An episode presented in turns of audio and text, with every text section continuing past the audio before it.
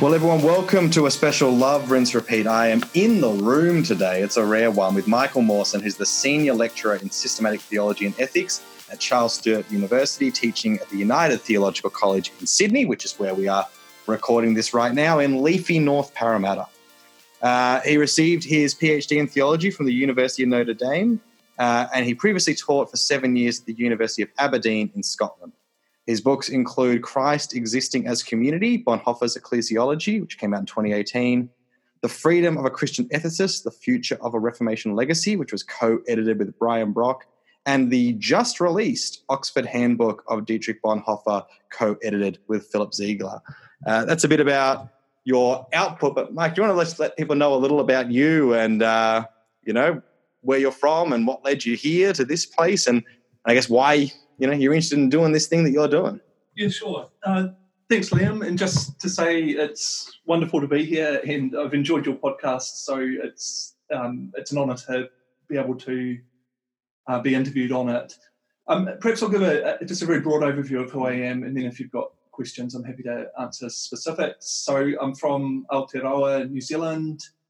Um, I grew up and lived in New Zealand for a long time. I studied history and religious studies at Victoria University of Wellington. And then for around uh, eight years in my 20s, I was involved in an intentional Christian community, Urban Vision, and I was mostly working with at risk youth and helping run foster homes for teenagers. And I also lived at the Ngatiawa River Monastery just out of Wellington in its early years as well. Um, is, uh, as you mentioned, I, um, I studied at the University of Notre Dame. So in my late 20s, I uh, moved over to the US for doctoral studies and focused specifically on Christian ethics. So just had a you know a wonderful chance to uh, uh, you know learn from the extraordinary scholars and people teaching at that place and um, you know, enjoyed the long US PhD program with coursework mm. and exams. And then more recently, I've I've lived in Scotland for a number of years and taught at Aberdeen University there. And uh, just a few months ago, I came down to Australia, uh, teaching at the United Theological College, and just enjoying the new students and questions uh, that are pressing at this end of the world. So uh, learning more about Australian history and uh, Australia's complex position in the Pacific, and reading a little more of post-colonial theology mm. and theory and um, um, some new things as well. Yeah, yeah. Uh, I saw recently, just when you mentioned uh, where you grew up, that the uh, you know it was one of these probably um, clickbait pieces, but I think somewhere recently voted sexiest accent in the world was the New Zealand accent. I mean, has that been your experience um, as you traveled the world over? uh, I think, uh, uh, like certainly in North America, it, it, it's an unfamiliar accent, so mm. I had to repeat myself um, mm. um, multiple times, and any uh, any sexiness of accent was probably undermined by that. um, yeah, I'm not, I'm not the one to comment on that. All right, fair. So we're talking, uh, well, we're going to talk about discipleship today, and um, and what kind of launched this off was you're teaching a course um, starting next week. This is going to go up just in time that if anyone wants to audit this course, the information will be in the show notes. You still can. Uh, but even still, it was a good chance to kind of uh, explore discipleship, which is something you've you know, written a bunch about. But the, the course is Suffering Christ's Call Christian Discipleship and the Way of the Cross. Now, just before we get into the cross, the course specifically, you're teaching it as an intensive, and I just want to know how do you prepare to teach an intensive, knowing you know it's a lot of hours back to back? Are there like is there anything resembling a Rocky uh, Balboa montage that's going into this preparation to, to, be able to to lead such a thing? Yeah, that's great. Um, I'll have to think on the montage, and it's it's uh, something I could definitely do with. Uh, so, so we'll meet for six or seven hours each day over the five days um, uh, next week, and there'll be some lectures, but really a lot of discussion and just trying to work through uh, complex theological texts and you know work out what different authors are mm. claiming and what's at stake with it. So the main way I prepare is just just by rereading this material myself and taking notes and trying to sort of really um, um, you know make some of the points and connections, um, you know, clear in my mm. own head, so I can then sort of express them when I'm teaching. Um, and yeah, as you mentioned, I've, I've done bits of writing around discipleship and suffering, so I'll draw on some of my own material in the lectures as well. And I've also taught a version of this course before, um, mm. although I've, I've made some improvements and changes. um, well, so so let's get into the course then. So, suffering Christ's call, Christian discipleship, and the way of the cross. And already established right there is is this link between between following Jesus and then suffering and death and persecution. You know, so it's light and breezy stuff for a summer course uh, taught near the beach. Uh, but I guess it raises an important question because that's not necessarily the way you have to speak about.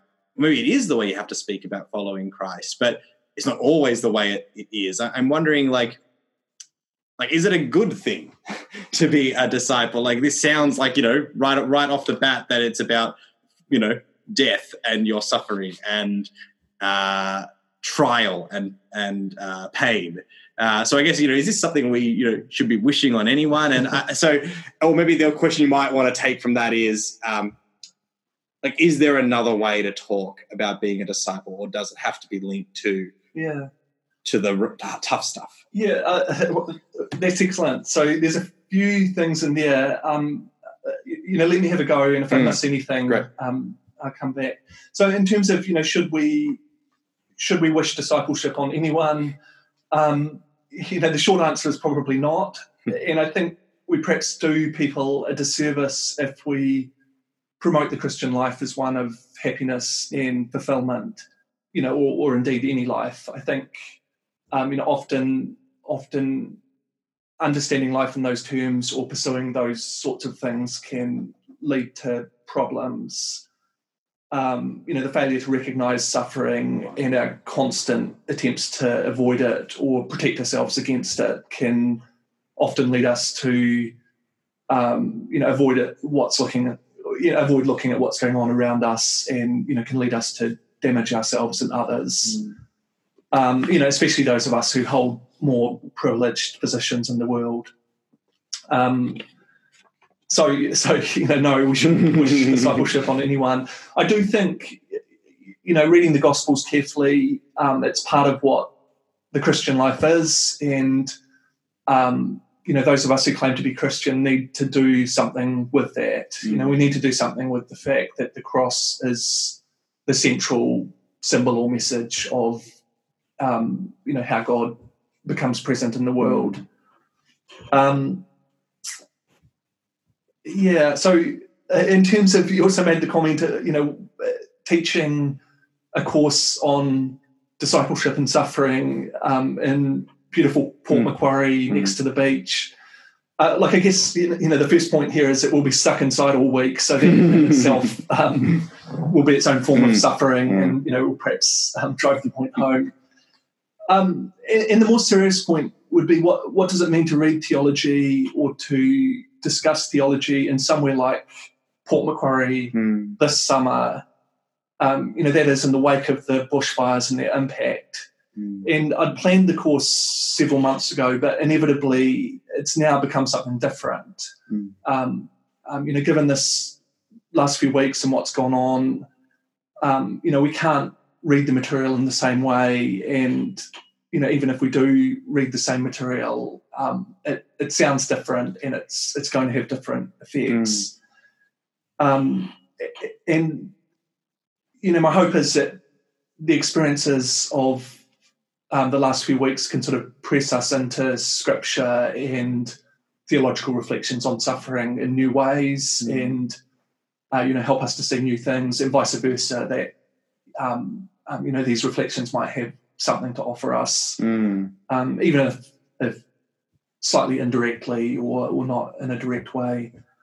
Um, I think I missed some of the things in your. No, no, I mean, yeah. no. That's that's great. I mean, because I guess there is because there's other ways to talk about, you know, living a Christian life, which is you know we we we you know share have a share in the eternal life, or we live you know in the glory of the resurrection. Yeah. Um, that that don't kind of really center that way of the cross, but I guess you know, given what you're saying about you know that that that happiness is not too you know the, the, best thing to ground one's life on and, and or that the you know with the fires and, and other things that are going on in our world is like that there's something more powerful more poignant even though it seems like antithetical in in making sure that the discipleship is is linked primarily to this way of the cross to suffering christ's call mm-hmm. to knowing christ crucified uh, that there's this this importance in seeing that as the starting point rather than like framing it more so in a um, after some of these other equally theological ideas of, of mm-hmm. you know mm-hmm. we are sharing a share in the resurrection and we are invited into an eternal and abundant life yeah that's excellent um, and, and, i think part of what i'm trying to do with the course and also with my own work more generally is just just to encourage us to sit for a little longer with the cross and the the centrality of the cross and to sit with the sort of messiness and complexity of being in the midst of things and not always seeing the way out. Um, you know, we have faith and hope in the resurrection and in our own resurrection, resurrected lives, but in the here and now, it's not always something that we have access to directly. Um, and I'm always, you know, just slightly nervous about kinds of theology that play down the cross or move to resurrection a little too quickly or you know focus on the joy and the celebration mm. and i'm sure that there's a place for that and i'm sure that um, you know theologies that move in that direction can offer us all sorts of things but um, I, I, again i'm just worried that they sort of tempt us to look too quickly beyond our own suffering and situations and perhaps especially the the situations of others mm. um, um, you know so my own gamble is that there's there's something something to be gained by just you know sitting in the midst of things a little bit longer um, and you know thinking of the ways that the resurrection presses us back to the cross and you know helps us recognize mm. this is you know this is god here in this moment of pain and suffering um, um, you know so um, you know so that we can sort of live in our own suffering mm. with hope and faith mm. but um, but not in a way that's that's trying to escape that or or mm. simply deny that. Yeah. Um, does that make sense? Yeah, totally. Yeah, yeah and I, am in and I'm in agreement. But I think you know an important maybe critique or question line of questioning that might emerge at this point, which which comes you know from you know this this um, focus on the cross, this attention to we know Christ in this moment of crucifixion. That's the you know this great revelation of God in that moment, and that then our suffering, sorry, our discipleship, you know, follows this way of the cross and and you know sees that suffering is you know somehow tied so centrally to all that that you know that might sound some alarm bells for some because you know that's often being quite you know an abused uh, mm. theme in the Christian tradition. The idea that well, yes, some people do just have to suffer because that's what Christ did. Um, or you know, hey, you know, yes, you're being mistreated by your husband, mm-hmm. um, but that you know, being abused, but that's you know, suffer that gladly and you know, redeem him through your witness to Christ who also suffered. And that, this kind of, yeah, or, you know, yeah, that you know, and you see it both structurally, like in the way that you know, marginalized people have been told to, you know, hey, you know, that's the way of the cross and that's the cross you have to bear. Or that very much that language of people put a cross on you that you have to bear and then on more micro um, yeah. private matters too. So, so I guess, you know, how do we talk about, because there is this clear link. And I think, as you say, it does give hope and it is an important tie. And, and the, there is a problem with that kind of theology of glory and what that can also lead to um, in the political. But so, so we need to talk about this link, and it's important and one that provides hope and meaning. But then how do we do that without slipping into this, hey, that's the cross you have to bear, when really that's just uh, you know, societal mm. oppression and nothing to do with the way of Jesus. Yeah, no, that's that's uh, that's excellent. And just to acknowledge, I think that's an incredibly important point. And it's the risk that uh, any theology of the cross needs to constantly be wary of. You know, how do we recognize mm. God's presence and suffering without thereby endorsing suffering per se or saying that you know this can just continue or should just continue um, you know how do we recognize god's presence mm. in suffering without you know thereby being silent and complicit about um, you know the suffering and abuse of others um, you, you know, it's probably a risk that any theological discussion of suffering has to run. And it's certainly something that I think a lot of theologians have done damage, um, you know, by not speaking carefully enough mm. or by not sort of thinking through the implications of this, um, um, you know, with enough fear and trembling, if you like. Um, so, so you know, just just to acknowledge that that you know that's um, um, absolutely crucial. One of the one of the biggest changes I've made to the version of the course that I'm teaching next week is to try and address this a little more directly. And specifically, I, we're going to devote one of the days to thinking about how a theology of the cross can contribute to protest movements and resistance to oppression. Mm. And here's, you know, here I'm working on uh, uh, drawing in some of the work of um, uh, the Bonhoeffer scholar Jenny McBride and her involvement in uh, the project of Lived Theology, and uh, even more so on M. Shawn Copeland's work. Mm. Um, so, what I'm trying to draw out is uh, the ways in which recognizing suffering and attending to suffering is always political and um, uh, you know facilitates kinds of radical political engagement in the world.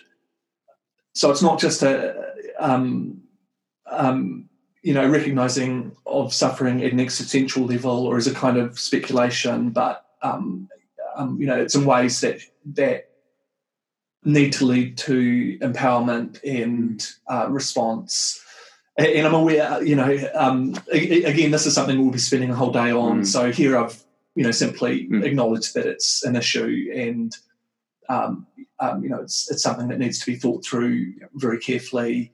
Um, um, but my hope is that, um, you know, with the help of Copeland mm. and, and McBride, we'll be able to do some of that. Yeah, no, that's really helpful. Yeah.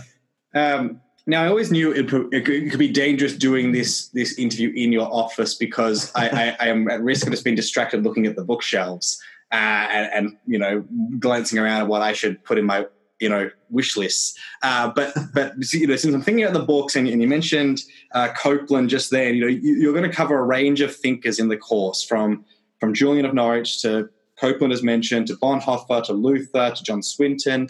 Uh, are there any that you're you know particularly excited about about engaging within the classroom setting. Uh, and then I guess is there something that this is like you know this is a, a group of thinkers that range centuries and continents and um, schools of theology and, and different confessional backgrounds. Uh, is is there anything that you feel like kind of holds them together that that brings them into a course like this, or is it very much the the fact that they're going to bounce off each other uh, that that excites you about having them read together. No, that, that's good. Um, so, so you know, one of the wonderful things about teaching theology is you get to set the us uh, get to set the syllabus or pick, you know, what the text will be. And I, I've picked texts that have inspired me or have helped me at different points in my life, or um, you know, have helped me get out of bed and keep mm. going in the midst of things. So all of the texts are ones that um, uh, you know I've learned something from, and I think are worth uh, you know sitting with and talking about. Um, you know there are continuities that run between them. Uh, they're all theologians, and I think they've all got interesting things to say about uh, suffering and discipleship. I have also tried to pick some very different voices, and there's points in which I think um, you know, they diverge or think about the Christian life in, in some different ways. Um, um, in terms of what I'm looking forward to, so so I, I, taught M. Shawn Copeland's work for the first time in a different course last year, um, and it was a different book. It was her uh, In Flesh and Freedom, but I just found it incredibly rich and it facilitated some great discussion. So I'm looking forward to just just an afternoon uh, talking about uh, who she is mm. and some of the um, important contributions and insights that she brings to theology. And I'm also looking forward to um, uh, the session on Julian of Norwich. Uh, mm. So she's someone who I haven't spent a whole lot of time with in the past. Um, and it was it was a short book by Amy Laura Hall called "Laughing at the Devil" mm. that really just got me excited about her work and. Mm helped me see the the political implications and the more radical implications of um, you know how she talks about God's providence mm. and um, you know bodily experiences of, of God's love in the midst of crisis. So I'm looking forward to mm. the whole week and, and all of the discussions, but perhaps those two in particular, in part because uh, they're a little newer to me. So mm. you know I'm still trying to sort of work out what's going on and yeah. and think it through. Yeah, great. Uh, so um, if people know you, Mike, you're a, a Bonhoeffer scholar. yeah. uh, and I was thinking about if, if the public, well, and there's plenty of public who have no idea what that name means, but if you know a little about Bonhoeffer, the first two things you probably know is uh, arrested, imprisoned, and eventually executed for involvement in a plot to kill Hitler. And the second thing might be wrote a book about discipleship. Mm-hmm. Um, what's the third thing people should know about Bonhoeffer? If that's the two. Yeah. Okay. so, um, oh my gosh. So, so the third thing people should know about them. Um, let me circle back to that. So, I'm not uh, uh, like I never really set out to be a Bonhoeffer scholar. And every New Year's Eve, I make a commitment to try and do less reading and writing on Bonhoeffer and to diversify my canon a little bit. And then, for some reason, like I guess with all res- New Year's resolutions, um, you know, a few months later, I found myself sort of reading Bonhoeffer again, or I've come across something new that's uh, you know got me thinking in a new way mm. in a mm. new direction. And I think you know with any good theologian, um, he presses us back into the complexities of life and um, you know how we see all things in relation to God. And I think this is the case with uh, discipleship, certainly, but also with um, with his writing more broadly. Um, you know, again, how do we surrender some of our own ideals and agenda and actually begin being present and attending to those around us? So, so I guess if there's a third thing, it's that it's it's you know a way of doing theology. Um, uh, you, you know, what's the third thing we should know about Bonhoeffer? He gives us a way of doing theology that's close to the ground and it's mm. constantly sort of pressing us back into life mm. and um, you know, helping us to look outwards mm. uh, um, um, towards others. Mm. Yeah, that's really helpful. So I was thinking about before actually. So you mentioned in your little introduction how you're involved in kind of an intentional Christian community that mm. was, you know, living together and working with people who are at risk and helping to, um, you know, provide homes and and, and, and you know had a, a, monastery connection as well. I might have jumbled yeah, no, a bunch no, of that up. Um, but Bonhoeffer also wrote, you know, life together and reflected on what it is to live in Christian community while studying theology and uh, and I'm wondering about that both your experience and then reading of Bonhoeffer's work and its link to discipleship, yeah. what that has informed about your understanding of discipleship. Because I think there might have been some people who have heard that introduction and then gone, well, that seems like the perfect place to learn to be a disciple rather yeah. than the classroom setting. And not to put yeah, sure. one off against the no, other, no. but I'm just curious as, as thinking about both Bonhoeffer's work on this living together and, and your own experience and how that has shaped what you think about discipleship. Yeah, sure. So, so the Urban Vision community, or, or really it's a network of communities, is still going strong in New mm. Zealand and um, you know still involved in uh, a lot of the same sorts of things. And uh, um, my own involvement throughout my twenties certainly helped me to think about the world in ways that have profoundly affected how I do theology. Um, um, you know, even even when I'm doing academic theology, mm. um, it, like it took me it took me a long time to come to the point of seeing uh, theology and teaching theology as a as a legitimate vocation or as an expression of um, um, you know, following Christ and attending to, um, uh, you know, vulnerability, mm. you know, both my own and that of others. Mm. Um, and um, my, you know, my hope is that this is a legitimate vocation. Um, um, you know, I'm not living in community in quite the same way that I was, and um, you know, I don't have uh, quite the same involvements. Um, um, um, but again, you know, my hope is that theology can sort of help to, um, um, you know facilitate Mm. and resource um, you know how all of us are sort of called Mm. to um, uh, you know those same kinds of things. Mm. Um, um, you know, I guess, I guess I'll find out for sure in the final judgment. Um, um, yeah, yeah, but I, you know, again, I've, I- you know, I've tried to live in a way that that um, remains attentive to some of those things and Mm. keeps keeps some of those things in in life as well.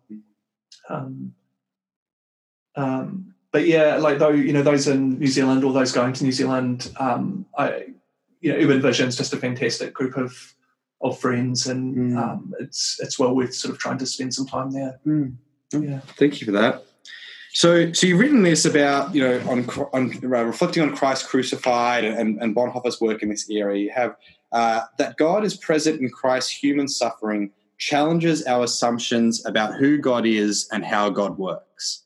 And this, of course, is the whole point. And then quoting Bonhoeffer, if it is God who says, if it is God who says where he is to be found, then it will probably be at a place that is not as all com- commensurate with my own nature and that doesn't please me at all. And then you continue the offense of the cross helps us to relinquish our own assumptions and ideas and to instead turn to and wait upon the God who comes to us in Christ. So, so I guess that, and it's interesting because uh, the Copeland book just has this as its title. I guess when, when thinking about being a disciple of Christ, what does it mean to know Christ crucified? Yeah. Okay. Good. Um, so, so the quote, the quote there comes from Bonhoeffer, um, but it's deeply Lutheran language. This, Mm. you know, this idea of the offence of the cross, or the cross as a stumbling block. That, well, you know, it's Pauline Mm. language as well. Um, so this way in which we're, um, you know, we're forced to stop short to question ourselves and how we think the world works, and you know, are forced to rely a little more on God and others. Mm. And that's you know that's a central theme of what I'm trying to draw out with this with this focus on suffering and the cross. Um, in, in terms of the specific language of knowing Christ crucified, like I guess I guess the point here is it's not um, you, you know there's something slightly paradoxical in that phrase. So it can't be knowledge as a kind of possession. Mm. Um, um, you know, we can't sort of know the cross in the way that you know we know um, um, all sorts of other things. um, you know, I guess it's it's a kind of negative knowledge or something like that. Mm. You know, the, suffering. Um, you know, to broaden it out a bit, it, it's always something that unravels us or interrupts Mm. us or um, um, you know challenges the ways we think. Um, the, like I'm just remembering, so in in North America, um, in hospitals and in doctors' offices, uh, they have these charts on the wall which go from one to ten. I don't know if they have these in Australia or not. Um, and you know, if you go in for something, you're asked to sort of um, say what number of pain Mm. you're experiencing. Um, um, but it's just you know it's an impossible task Mm. because you know pain is something that's it's bodily. Um, you know, Mm. it's it's Mm. You know it's private in a certain sense, and it's something that you know we can't really understand Mm. or or get a handle on. Mm. Um, and I, you know, I take it that knowing Christ crucified is is is problematic or paradoxical in, in similar ways. It's a Mm. kind of knowing that's that's you know undergoing something or being interrupted, um, you know, rather than you know something that Mm. that you know exists or is simply there and available to us. Um, yeah, I'm not. I think I've got off track a little. No, bit. no, that, that's Um, really helpful. Um, and I think that, that that interrupting thing then leads me to this question. So, because you have the idea of you know wait upon the God who comes to us in Christ, um, and I'm thinking of Matthew 25, where the God who comes to us in Christ, that Christ who and then in turn comes to us in the suffering other, in, in the least of these. Um, I think so far, like, a lot of our talk, you know, rightly about discipleship and share, has talked about our, our own sharing in Christ's suffering or Mm. our own sharing, um, even even sharing in the suffering of the world. Uh, how does this the reminder that Christ is that present in the least, and and that when so when the least comes to us, that comes to us as Christ's presence rather than us kind of going as people who are taking Christ's love to that. Not that it's Yeah. again a dichotomy, but it's Christ coming to us, and almost we're taking on this posture of disciples receiving salvation in the in the giving of care and the provision of community. Um, I guess how does this then expand or yeah maybe expand or open up the connection of suffering, the way of the cross, the crucified people, and discipleship? Yeah, just um, uh, so i- if I've understood the question rightly, it's it's a sense of um, of displacement or Christ coming up coming to us through the other, rather than us sort of somehow having some knowledge that we impart or or take to others. Yeah, is yeah. That, is that sort of what you're pressing? at? Yeah, not yeah, exactly. Not that we don't have that, but there's Yeah. this sense of we've been talking about we share in the way of the cross and we walk this path of Christ as as Yeah. Christ's disciples. But then there's also this sense that Christ comes to us. Um, often, you know, in, in those ones that we might have gone to Yeah, to share in their sufferings, like so, um, it's not just this this one way thing, but that the as a disciple, we also then meet Christ in others' sufferings, not just as part of um, sharing just only in Christ's suffering and our own suffering. Yeah, no, absolutely, and I think that's that's closely tied to what I was, uh, you know, trying to talk about in terms of knowing Christ Mm. crucified. So, Mm. Um, so again, it's not knowledge as a possession that's somehow stable and and fixed and Yeah. can be transmitted Mm, um, from one place to another. mm, Um, it's it's much it's much more sort of that sense of constant interruption or you know being encountered through the Mm. vulnerability of others Mhm. or something like that. Yeah. yeah, yeah, thank Yeah. you for that. Um, yeah, you did well to make make sense and a good response of a very vague question that No, I had in my right. head. Uh, you know, and it is like it, um, like like you know, it's it's it's incredibly tricky to talk about these things, and you know, Mm. these are complex mm, um, theological ideas that are close to the ground. So, um, you know, inevitably, um, I, I'm going to get things wrong at points or Mm. sort of emphasize something in ways that you know neglect Yeah. something else. Um, um, well, you know, which is Mm. again a lot of what I feel like I'm doing in this course next week is just trying to sort of circle round a bunch of things in a, in a number of different ways in, in conversation with some Mm. different thinkers and texts. Um, you know, how do we think about our own suffering? How do Yeah. we think about uh, the fact that God comes to us through the cross? Um, how do we think about Mm. how we're you know called to follow Christ in, in light of Mm. that? Um, mm, um, so at one level, it's very simple, but on another Yeah. level, I'm just just trying to work out what that means. Is, Mm. is you know the work of a lifetime, or Is it um, is it one of those things that like do you think you can you can give like a, a thing that this is what discipleship is, or is discipleship more of a you know you got to know it when you see it or, or when you feel it, uh, or is it some mix, or is that not the right way to be? Uh, no, no, I think I, like it's more the latter. So Mm. it's um, you know Bonhoeffer I think captures this nicely. So so um, you know Nachfolge or Nachfolgen in the German. So Mm. discipleship is following after, and it has no content or Mm, um, you know there's no fixed pattern to what the Christian life looks like. Um, you know it's a simply it's simply following after Christ and being Mm. led to surprising and unexpected places and you know being prepared to be constantly changed and mm, challenged through that that process mm. and he's drawing that that out and um, um, you know through expositing um, the gospels and Mm. especially the synoptic gospels but um, but I take it you know that's part of what a Yeah. theology of discipleship is Mm. um, yeah Yeah, no, Yeah. thanks for that.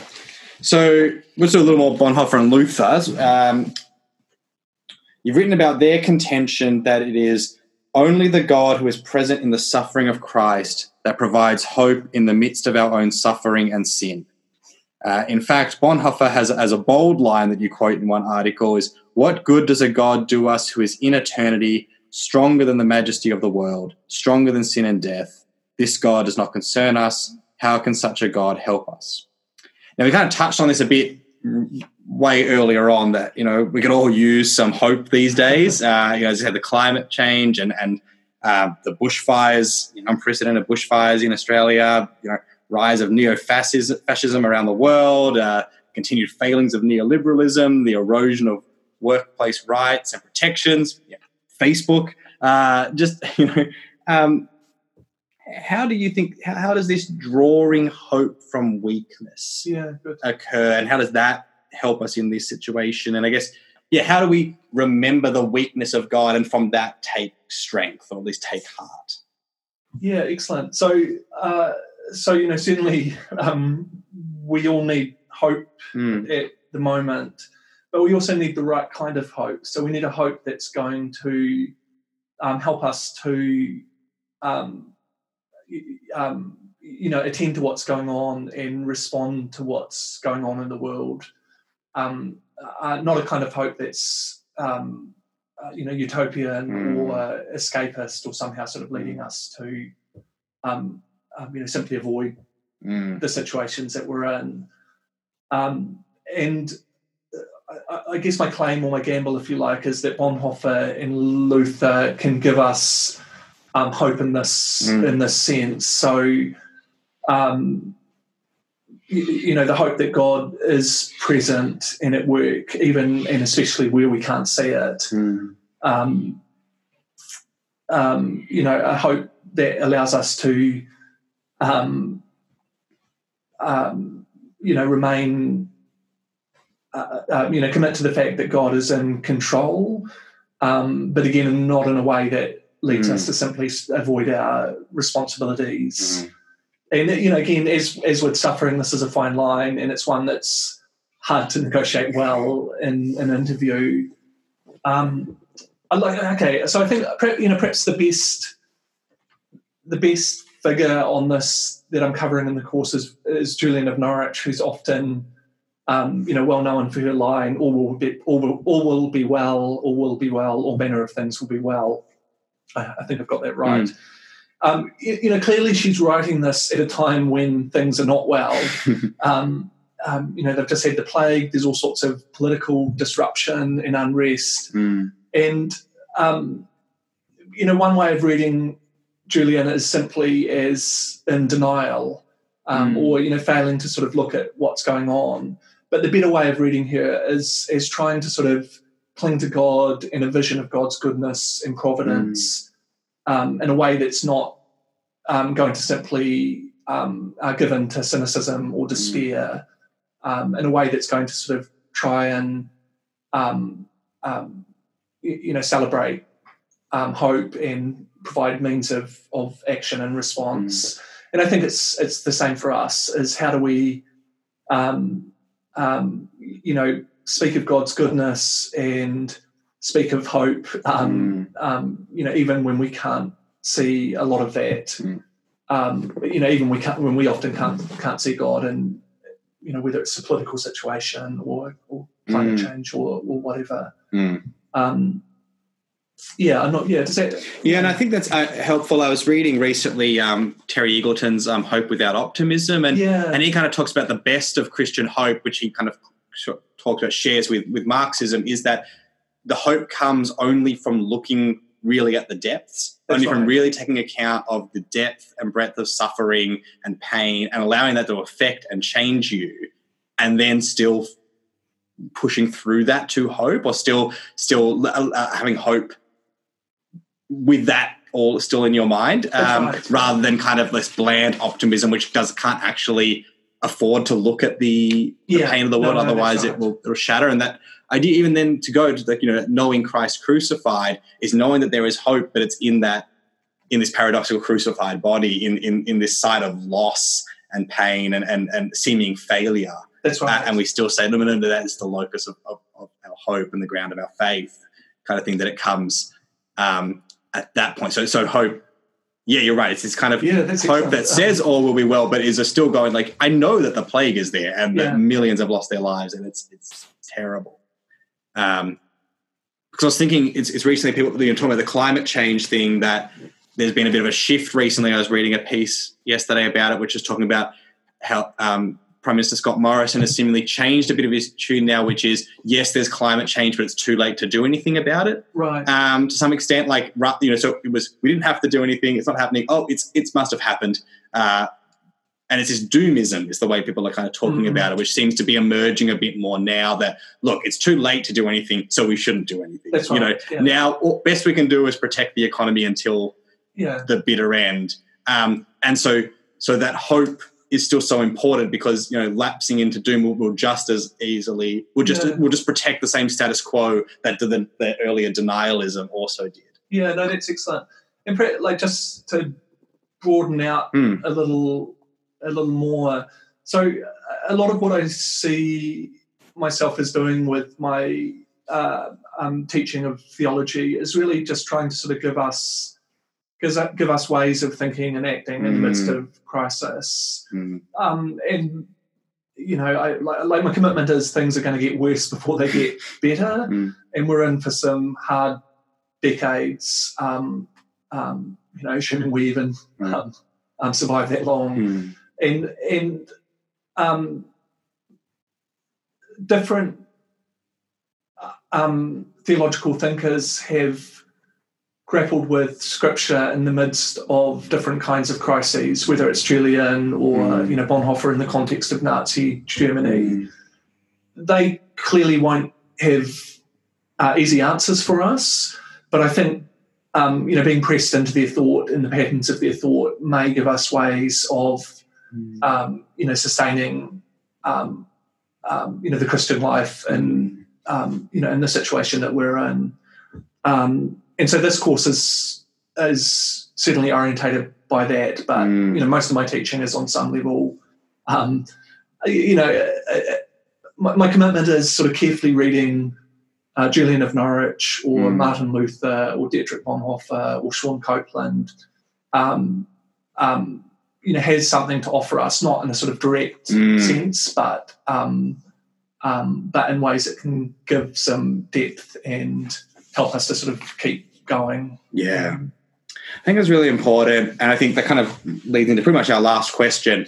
Um, because I think a lot of times people are going to sign up for a course like this, particularly if you're maybe auditing a subject, because you're like, look, I I need answers right now. Yeah, yeah. My church is shrinking, or the world is burning, or um, yeah, I don't feel like I can connect with with people with you know and, and talk about my faith and what it means to be a disciple. So I want to come and do this course and I'm going to get answers, and I'm going to be able to, there's this immediate um, application to, to my either my own devotion or I can te- teach my church, and we can do this. Mm. Um, and that's coming from a really genuine place. I'm not trying to knock that at all, but I'm wondering how you know this thinking about the weakness of, of God, this thinking about the, our salvation and the how weak, the weakness of God is both the locus of our salvation, the basis of our faith, and this, this connection, that suffering that we've been drawing through, how that shifts and maybe even provide some freedom in the way we think about mission and evangelism, the way that kind of affects then how we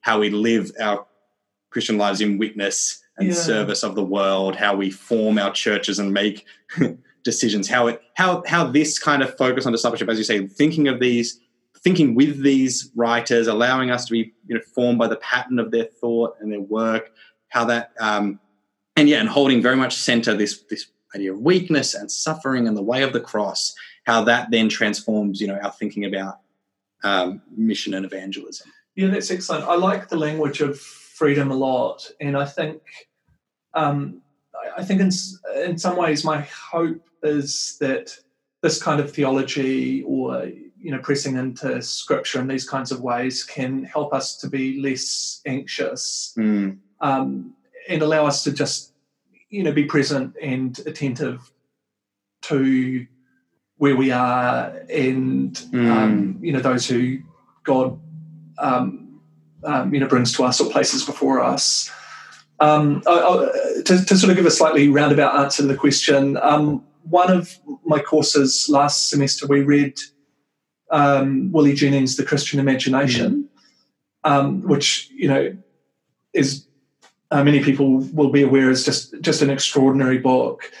And, and one of the many threads that comes through is um, his his rich discussion of the failure of many European missionaries to genuinely embrace and join with those they encountered. Mm. Um, um, so there's ways in which they sort of imported and promoted their own framework and mm. assumptions and were unable to sort of attend to you know how God was present or um, you know how indigenous peoples in various mm. parts of the world were um, you know part of um, uh, God's creation and goodness. Um, and you know, I take it the work of unraveling colonialism and its legacy is going to take a long time. Mm. But one aspect of this is learning to sort of be present and engage others in ways that are much more open ended and less determined from the outset. Um, and, and just much less driven by anxiety or the sense that we have to have the answers or, you know, know what Christianity is mm. going to mm. look like, um, both for ourselves and others. And I think that just that just frees us today for thinking about mission and evangelism um, in ways that are less bound to church growth mm. or less bound to um, um, you know forms of um, church polity that mm. Um, we've existed with up to this point. Mm. Um, you know, we see this with the cross. you know, Jesus's own ministry, you know, seemed to fail. Mm. like he had moments of success, but just as often the crowds abandon him. Mm. And I think we can take a kind of hope in that. You know, mm. the cross is the point where God is most present and at work in the world, then um, you know we should sit a little more lightly on our own failures mm. and you know recognize that um, you know God is present and at work even here. So it's not that we stop um, you know stop mm. working and stop you know trying to um, um you know convey the good news, but mm. Um, but we recognize that it's not in our hands, it's in mm. God's hands, and um, we embrace the, the freedom that comes with that.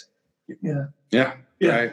Thank you. yes. So now, so the course, just to plug it again, is is uh, Suffering Christ Call, Christian Discipleship and the Way of the Cross, being taught as an intensive in Port Macquarie starting next week. But if you want to get involved, you still can.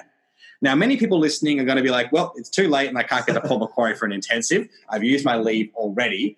Uh, so we should we should take a moment. We can plug another course that you'll be doing, uh, which is what does it mean to be human, uh, which is going to be taught in this in Sydney in the city. That's right. Uh, when, uh, I can I can put the notes in when yeah. that's happening. Do you often know offhand when that one's being taught? Uh, so it's it's it'll start in the first week of March. It uh, runs for 12 weeks with a two week uh, mid semester break in the middle. Uh, it, it's going to be taught on uh, in the Uniting offices, um, in Pitt which Street. is on Pitt Street. Um, yeah, yeah, that's right. And people can get involved in that. Uh, and do you want to give a quick elevator yeah, pitch sure. for that? So, so, um, so the official title of the course is God and Humanity. Um, oh, I grabbed the I grabbed the tagline. No, no, uh, it, it's it's really a course on theological anthropology. So, um, you know, what does it mean to be human mm. uh, in relation to God and one another? The way I've focused the course is around uh, questions of disability and experiences of caring for persons with intellectual disabilities. Mm. Um, so it's how that particular field of experience presses us back into the basic questions of who we are. Um, um, yeah, again, in, mm. relation to God and others. And I'll also be having some I guess, lecturers come in for different points, and um, we'll be covering a range of different material on those themes. Great. Well, people should check that out if they can. Uh, Mike, do you have anything else you want to plug? No, just um, uh, just to say thank you again for mm-hmm. for the interview and the questions, and um, yeah, I'm really happy to um, answer through the questions by email or mm. um, um, yeah. If you're looking for a supervisor, Mike's, Mike's right, very yeah. nice and friendly, and uh, North Parramatta is quite nice too. Uh, so, well, thank you for joining us. Uh, and again, the info for the course is in the show notes, and so is the info for Mike's books. Uh, yeah, see you guys around. Thanks, Mike. Thank you.